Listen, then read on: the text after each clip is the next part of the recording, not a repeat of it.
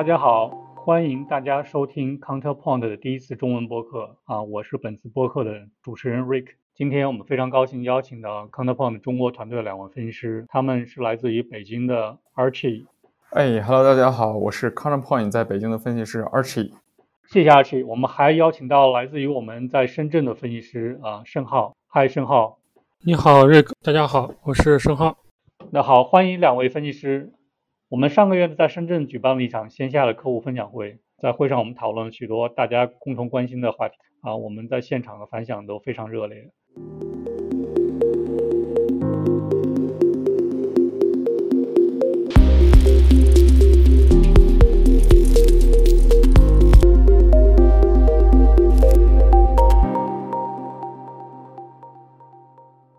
今天呢，也想借此机会为大家带来中国智能手机的发展趋势，尤其是最近大家热议的关于中国手机厂商积极布局高端手机的这个情况。我们希望通过这个播客呢，啊，给大家带来一些思考和启发，也非常欢迎大家留言分享你们对这个话题的观点。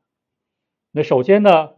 嗯，有一个大家都非常感兴趣的话题。Counterpoint 对于中国智能手机市场未来的预测是怎么样的？那我们先有请 Archie 来分享。好，哎，谢谢 Rick。那其实我们 Counterpoint 对于中国手机市场也是一直持续在关注中。那大家也知道，在过去的2022年啊，中国由于受到呃新冠疫情的这个影响，那整个智能手机的销量还是不太尽如人意的。那我们在呃前几天在深圳的研讨会上。也收到了很多呃厂商关于问我们这方面的问题。那其实从今年的高频的啊销售数据来看，我们其实看到中国智能手机在一月以及二月，在中国农历新年期间啊有一个很快的一个反弹这个过程。那这个过程其实也印证了中国这个整个智能手机这个销量其实已经走出了去年十二月份啊这个疫情影响的这个阴影。那呃，进入到三月份以来，其实我们看到在株洲的销量有这样一定一定的下探的一个趋势，但是如果我们关注到同比增长情况，还是在逐步收窄的这个过程中。那由于我们大家知道，在去年的四月份开始，全国的很多城市进入了疫情管控的这样一个状态，所以去年 Q 二整个这个底部的这个谷底还是比较深的。所以综合这几个月的呃高频数据的情况来看，我们目前啊预计呢，整个 Q 一那中国智能手机这个销量还是会维持这个下跌的态势，但是整个这个跌幅相较于去年年的三季度、四季度，这个跌幅还是会有所缩窄的。那整个看全年来看，我们还是维持此前的看法，就是中国智能手机会在啊今年实现一个微弱的这样的一个正增长。那这也是中国智能手机自二零一六年以来首次取得正增长这么一个成绩。好，感谢阿奇。那我们其实看一下 Counterpoint 的数据报告，就会发现，二零二二年中国市场的销量是十年内最低的。那我们大家共同关心的问题就是，二零二三年中国的市场总体会好起来吗？那主要影响的这个因素都有哪些呢？那下面我们有请啊申浩为我们分享一下这个主题。嗯，好的，谢谢瑞克。二零二二年中国智能手机市场销量低迷的原因，呃，我认为有以下几个方面。首先，智能手机在中国它是一个竞争异常激烈。并且规模逐步饱和这样的一个市场，那新的机型包括新的一些技术一直是在不断涌现，但其实消费者对于自身手机更新换代的需求其实是并不如以往那么强烈了。那还有就是在二零二二年疫情的一个背景，对于消费者的购买意愿其实是产生了冲击。最终导致了包括智能手机这样的一个消费品销量的一个下滑。那还有一点是，智能手机的一个平均售价当前是呈现一个逐步增长这样的一个趋势。那这样的趋势对于一些中低价位的产品这样的消费者来讲，会影响他们的一个消费决策的。那二零二三年对于影响智能手机的销量，我认为有以下几个因素吧。首先是宏观层面。国内的经济增长是对于消费者的购买力和信心是有很大的影响的。那如果经济增长放缓，消费者的购买意愿和信心都会下降，从而影响到智能手机的一个销量。还有就是国家的一些政策，其实对于行业创新的一个支持是会影响到厂商以及企业对于新技术、新产品的一个投入，那进而就是会影响到一个整体的一个市场规模。那第二点是消费者的需求，其实。我们认为智能手机当前的一个更新换代的一个速度可能会放缓，那消费者的需求和购买力其实是推动整体市场的一个发展的核心的因素。那消费者的购买决策会受到价格啊、品牌啊，呃，包括像产品功能、服务的呃这些因素的影响。其实，如果消费者的需求和购买力发生了变化，那直接影响到的就是手机市场的一个市场结构和市场规模。那我们认为，其实影响二零二三年整体呃手机行业的因素还有一个呃比较重要的点，是一个技术创新。那也就是说，呃，智能手机行业其实是发展是离不开技术创新的。那智能手机的功能啊、性能、外观都是需要持续改进的。其实这样才能满足消费者的需求和一个期待。那比如当前我们也看到，比如说像呃折叠屏啊，一些 AI 的技术，包括自研的芯片的引入。那我认为这些是会对智能手机行业整体带来新的机遇的。那还有一点是供应链的一个稳定性。其实供应链是一个智能手机行业的关键因素。对于中国来讲，它是全球最大的一个智能手机制造国。呃，有非常多重要的供应链的厂商和制造商。那如果供应链出现了一些问题，比如说像一些原材料的短缺，将会直接影响到整体行业的一个发展和市场表现的。那其实基于以上这些因素，以及我们对于当前市场的一个预期啊，呃，我们预测在二零二三年整体，呃，中国智能手机市场的销量其实是不会有大幅度的反弹的，但是会有一定微幅的一个呃复苏。我们预计增长率会大概在百分之二以下。那其实对于具体市场的一个表现，还需要我们进一步的关注和跟踪。谢谢盛浩分享。我们发现最近几个月呢，各家的主要的这个手机厂商发布了一些旗舰，平均的售价呢也屡攀新高。目前我们看到国内智能手机的批发均价已经在三百九十美金左右。那我们预测呢，接下来这个均价还可能会继续上涨。所以我们有个问题要请教一下阿七。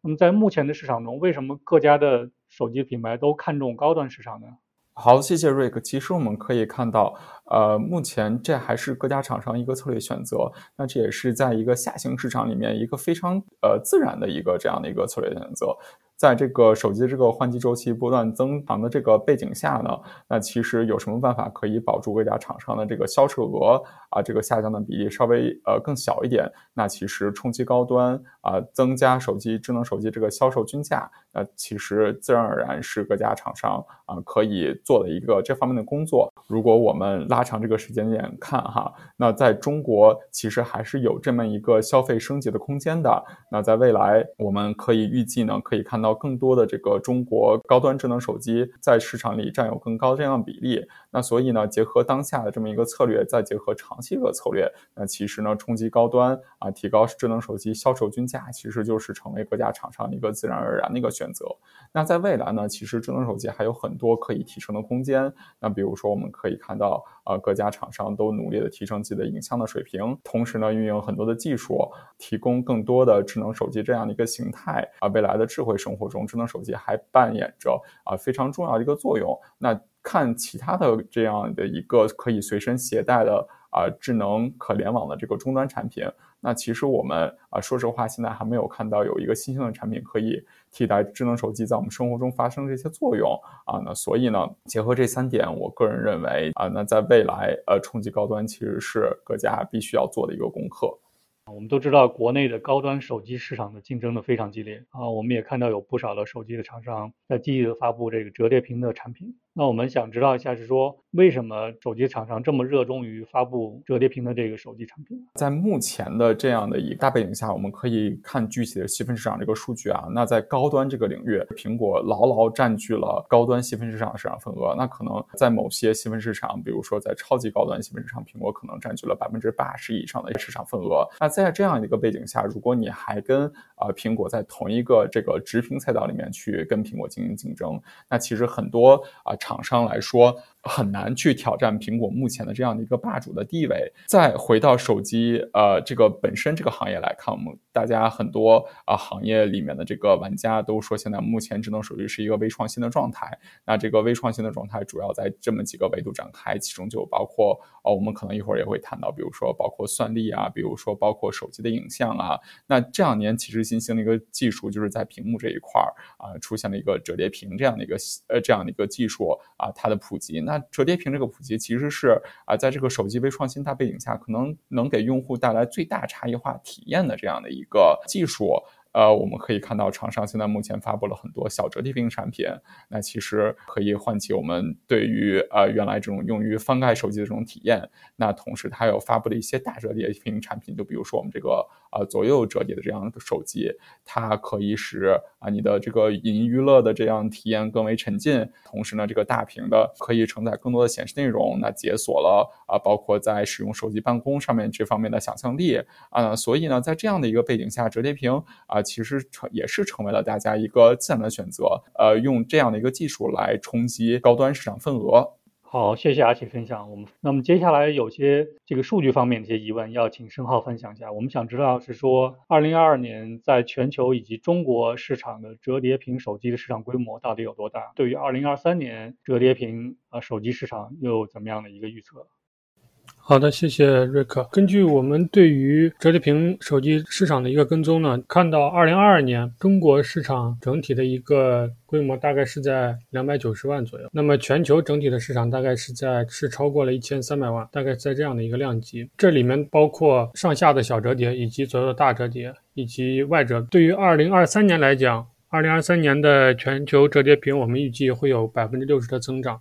呃，整体的体量预计会超过两千万。那么，在中国市场上，折叠屏手机的我们是预计会有一个翻倍，甚至超过翻倍的这样的一个增幅。那整体呢，会达到预计会达到七百万这样的一个量级。那么，我们也是预计在二零二三年的折叠折叠机的市场，呃，在全球层面呢，会有更多的厂厂商呢。参与到折叠屏这样的一个细分的领域里面，那么对于已经推出折叠机的厂商来讲，可能会出现的一个趋势是，它会推出更丰富的一个不同尺寸这样的折叠机问世。比如说，有的厂商以前只推出过左右的这种书本形式的横的折叠，它今年可能会推出上下的小折叠。那么有的厂商可能会增大自己的尺寸，厂商也是在拓展自己的产品的品类，在折叠机上也同样是适用的。好，谢谢申浩的分享分享啊。现在呢，其实我们在大街上和各种交通工具上、地铁上都能看到有人在使用折叠屏产品。但是呢，跟这个整体的智能手机市场的量相比呢，折叠屏手机还属于一个小众产品。那其实呢，它也面临着一些挑战。那能不能请阿奇从产品的角度分享一下，目前折叠屏手机还有哪些改进的空间？好，那其实根据我们 Counterpoint 这边的观察，其实呃，大家对于折叠屏核心的 concern 有以下这么几个。那第一个特别重要的点就是，现在折叠屏产品这个价格还是比较高的，那动辄大折叠产品很多都是在一万以上。啊，虽然有些厂商可能做到了八千块钱左右，但是这个啊，对于很多消费者的承受能力还是更加高于消费者的这个承受能力的。那另外一方面呢，我们可以看到，其实啊，在另外一个形态上，小折叠的折叠屏产品啊，那它那个价格呃，现在已经。啊，比它刚推出的时候已经下降很多啊，但是它还是属于这个高端产品这个序列。那其实这个目前这个折叠屏产品这个价格较高的这个局面呢，其实也跟新的产品品类啊，它的这个目前很多里面的一些一些零部件，它这个生产良率还比较低，也是有很多的关系。那其实拿里面这些零部件举一个例子啊，就是这个铰链。那这个铰链其实它本身你看起来啊，很多人拿到这个铰链的这个拆解的图片啊，其实也也。就是很好奇，看到里面啊，不就是啊螺丝多了一些，整个组成部分也就是一些金属零构件。那其实呢，啊，它这个铰链，它这个精密的这个加工的这个结构还是比较复杂的。嗯，再加上它这个啊组装零器件又比较多，所以它这个生产良率目前这个还是比较低的啊。那整个这个组装的成本还是比较高的。但是随着这个折叠屏产品普及，啊，我们预计其实这个铰链的这个生产的成本在未来也会逐渐的走低，那可能也会进而改进，帮助折叠屏产品啊这个价格向下渗透。那另外一个比较也是大家对于折叠屏产品这个考虑的很多的因素呢，就是它目前它这个重量的这个问题。那重量这个问题其实也跟刚才谈到的铰链啊也是有很多的关系。那我们也看到很多厂商也是努力在更新这个迭代铰链的这个设计的结。构啊，使用更多的啊多种多样的材料，比如说碳纤维的材料，来去减轻铰链本身的这个重量啊，那这个也是可以帮助折叠屏这个产手机产品呢减轻自己的重量。那还有一个 concern，呃，消费者现在目前我们观察到说的比较多的就是啊，目前这个折叠屏折叠屏产品的耐用程度。那其实很多人购买折叠屏手机之后，不想说啊，我一下摔到地上摔碎了，我可能换一屏要花三四千块钱。那这个也不是啊，消费者希望买到的这个手机的产品的这个耐用的程度。那这一方面呢，也是厂商需要做的一个很多功课。那最后一点呢，就是目前这个折叠屏的应用开发，那小折叠屏。呃，其实它就是这个翻盖式的折叠屏啊。那其实现在目前你给它打开的时候，它这个使用体验还是比较接近现在我们目前使用的这个直屏手机。那整个应用生态这个迁移还是比较容易的。那。对于大折叠手机，又是左右展开的这种书本型的折叠型手机啊，那其实这个大屏的这个应用生态的开发还是极有待完善的。其实我们目前也看到了很多厂商在这方面做的很多功课。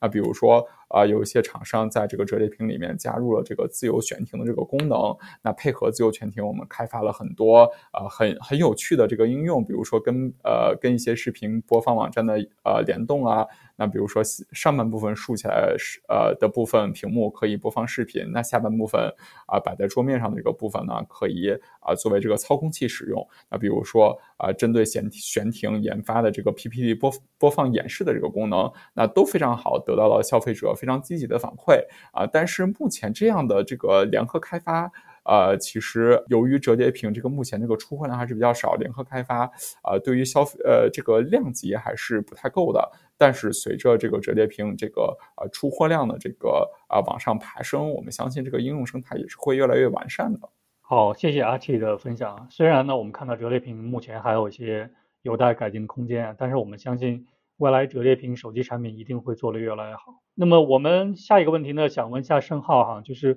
折叠屏这个新赛道对于未来的智能手机市场会带来什么样的影响？那我们认为未来折叠屏手机会有什么样的一个发展的趋势？那么其实我们看一下折叠屏发展的一个历史啊，从嗯二零一九年真正诞生第一个折叠屏之后呢，那其实折叠屏走到现在已经是第四年了。那么到目前为止，整体折叠屏的手机在所有的智能手机中，它的一个占比或者是说渗透率来讲。嗯，目前还是整体是比较低的。那即便是在刚刚过去的二零二二年，呃，折叠屏是在过去四年，它是获得了一个整体出货量最大的一个年份。即便是如此，那它的渗透率也仅仅是不到百分之二。那也就是说明，折叠屏在所有的智能手机中，它的占比是还是比较小的。那我们也是预计未来的折叠屏它的一个增长是会比较明显的。那我们也是预计，那么在渗透率层面来讲，也是会逐渐增高的。那么对于折叠屏的未来有哪些趋势来讲的话，我们认为，其实特别是根据我们对于市场的一个跟踪啊，当前特别是在中国市场上推出大折叠，也就是左右横横向大折叠这样的呃型号是比较多的。相比上下折叠这种小折叠机型是比较多的，我们预计未来的在市场上会有更多的呃上下小折叠这样的型号出现，那小折叠的整体的占比它也会一有一个提升。呃，我们也是预计未来随着技术的进一步的提升，无论是机械结构层面或者是屏幕显示层面，那么折叠机有可能还会有一些进步的发展，比如说是呃转变为三折叠或者是卷曲这样的一不同形态的产品。那么对于产品层面来讲，我们也是预计随着呃技术的不断成熟呢，折叠机整体的一个起售的售价会呈现一个呃下降这样的趋势。那么未来这几年，整体的折叠机无论是大折叠还是小折叠，它的一个售价都会有逐渐的一个下探这样的趋势。那么在产品层面，我们我认为啊，从去年二零二二年来看，整体的一个产品层面的趋势是，呃，产品更加关注在折叠屏以往比较弱的这种呃轻薄的这种握持感。特别是大折叠，那么以往会有给人一种比较厚重的感觉。那么现在我们可以看到，市场上已经有推出比一些直板手机还要更轻薄的大折叠的产品。那么同样，呃，如刚才阿 T 所说，那可靠性也是未来一个提升的一个趋势。那么以及还有更高的一个 IP 的防护等级。同时，我们看到，特别是在大折叠上，以往我们都认为这样的产品它在影像的功能上可能是不太注重的。那么当前可以看到的一些情况是，未来会在大折叠的这影像功能上会有一些提升，这也是未来的一个发展的趋势。好，谢谢申浩。折叠屏手机这个话题实在太火了，但是呢，因为时间有限，我们折叠屏这个话题先谈到这里。那接下来我们看看整体这个旗舰手机的情况啊。那我们下一个问题还是啊，请申浩帮我们解答一下。那我们发现，呃，最近呢上市了一些旗舰的手机。那能不能分享一下有哪些技术上的创新？那比如说我们都知道影像是不可或缺的一个亮点啊，几乎每一个旗舰手机都在讲影像。那除了影像之外，是否还有其他能够打造产品差异化的领域？嗯，好的，我们可以看到最近上市的旗舰手机中，影像确实是一个大家还是继续共咱共同在推动并且探讨的一个热点的一个话题。我认为，即便有特别是当前的安卓厂商，呃，在这个影像相关的硬件层面，已经是给到消费者非常好的一个体选择了。呃，整体安卓拍照的表现力也是非常好的。我觉得厂商未来可以在更充分的利用自己当前的硬件这些摄像头啊，包括旗舰的一些芯片。那么在视频拍摄的领域也有进一步这样的一个深耕吧。那么同时呢，我看到其实显示技术也是一直在更新迭代的。那我们看到消费者在使用更好的拍到更好的照片和视频之后呢，那么如果有更好的显示技术。那么会给消费者带来更好的一个影音的交互的体验。那么影音体验当前，我们看到像苹果以及国产的安卓厂商都有 Local HDR 这样的技术。那么视频领域呢，也推出了对于杜比音效的一个兼容，这都是一些当下的一些创新点。那么我们同时也会也看到，包括像谷歌、Adobe 这样的大公司，他们已经开始着手呃制定统一的一个 HDR 的照片的这样的一个格式，目的是未来。可以让所有的设备都可以显示，呃，这种 local HDR 的照片，这样对于影音技术的一个普及是非常有好处的。那么在软件生态层面，我认为在多设备的互联呀，包括一些呃健康监测的领域，还是会有都是有会有创新的。那么我们也同时看到，在自研芯片各个厂家都在都在发力的一个点。那么其实我认为，最终还是要落落实到对于消费者的体验。进行一个呃一个提升，以及最近其实还有一点就是 AI 技术整体在智能手机层面上的一个应用也是非常的热啊。呃，厂商可能会未来会通过和类似像 Chat GTP 这样的相关的应用的一个合作，提高用户的一些体验。我认为，同时在提升用户体验的时候呢，对于呃用户的一个隐私的保护也是非常重要的。这也是一个创新点，也是未来可以做出差异的地方。好，谢谢申浩的分享。我们想请教一下，其实说。我们看到目前很多手机品牌做在做高端旗舰机，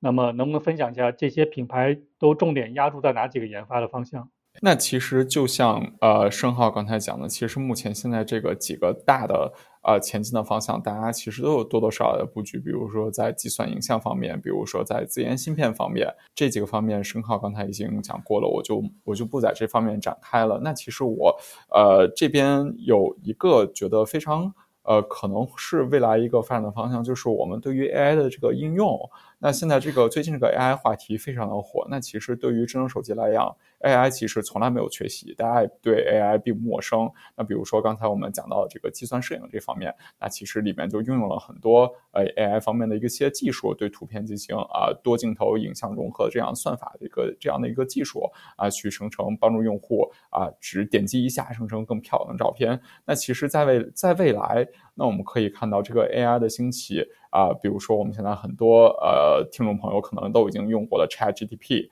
它可以帮助我们极大的呃提升我们那个办公这方面效率。那在未来，其实我个人认为，这个在手机侧。呃，运行呃 AI 大模型其实是未来一个非常重要的一个趋势。那我们也看到有一些手机厂商也提前开始了一些啊，在 AI 方面的一些布局，开始跟呃有关方有关的公司呢开展了一些合作。那其实，在未来我们可以呃可以看到，可以想象到啊，那对于这个目前这个 AI，它很多东西都是开源的。那其实对于数据隐私、对于安全方面的这些考虑啊，其实是对于用户使用者来说是相对黑箱的。那其实，在未来这方面，我们会不会有啊，比如说全端侧的这样一个 AI AI 这样的模型的这么一个需求？那其实我们也看到，在刚刚结束的这个巴塞罗那呃通讯展上面，那高通其实就已经呃发布了它这样呃这方面的一个解决方案啊。那其实它推出的这样这样的一个全站优化这个技术，可以使 AI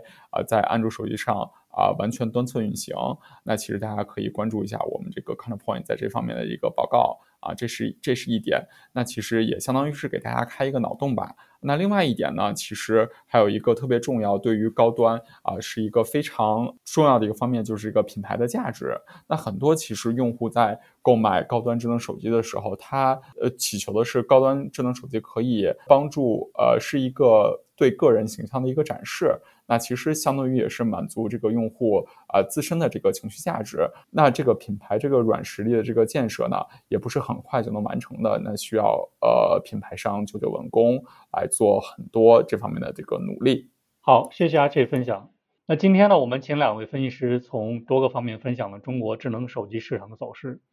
尤其呢，我们今天比较大的篇幅重点介绍了各家品牌厂商在高端市场，尤其在折叠机啊市场的一些布局跟举措，希望呢对大家的工作有一些帮助跟启发。当然呢，我们还有很多想要分享的内容啊，如果各位想了解更多的内容，也可以访问我们的官网，或者呢关注我们的微信公众号 Counterpoint Research 啊。如果各位对我们的数据和服务有任何疑问，也欢迎随时联系我们。那今天非常感谢大家的收听，也感谢两位分析师 Archie 申浩，我们下次见，再见。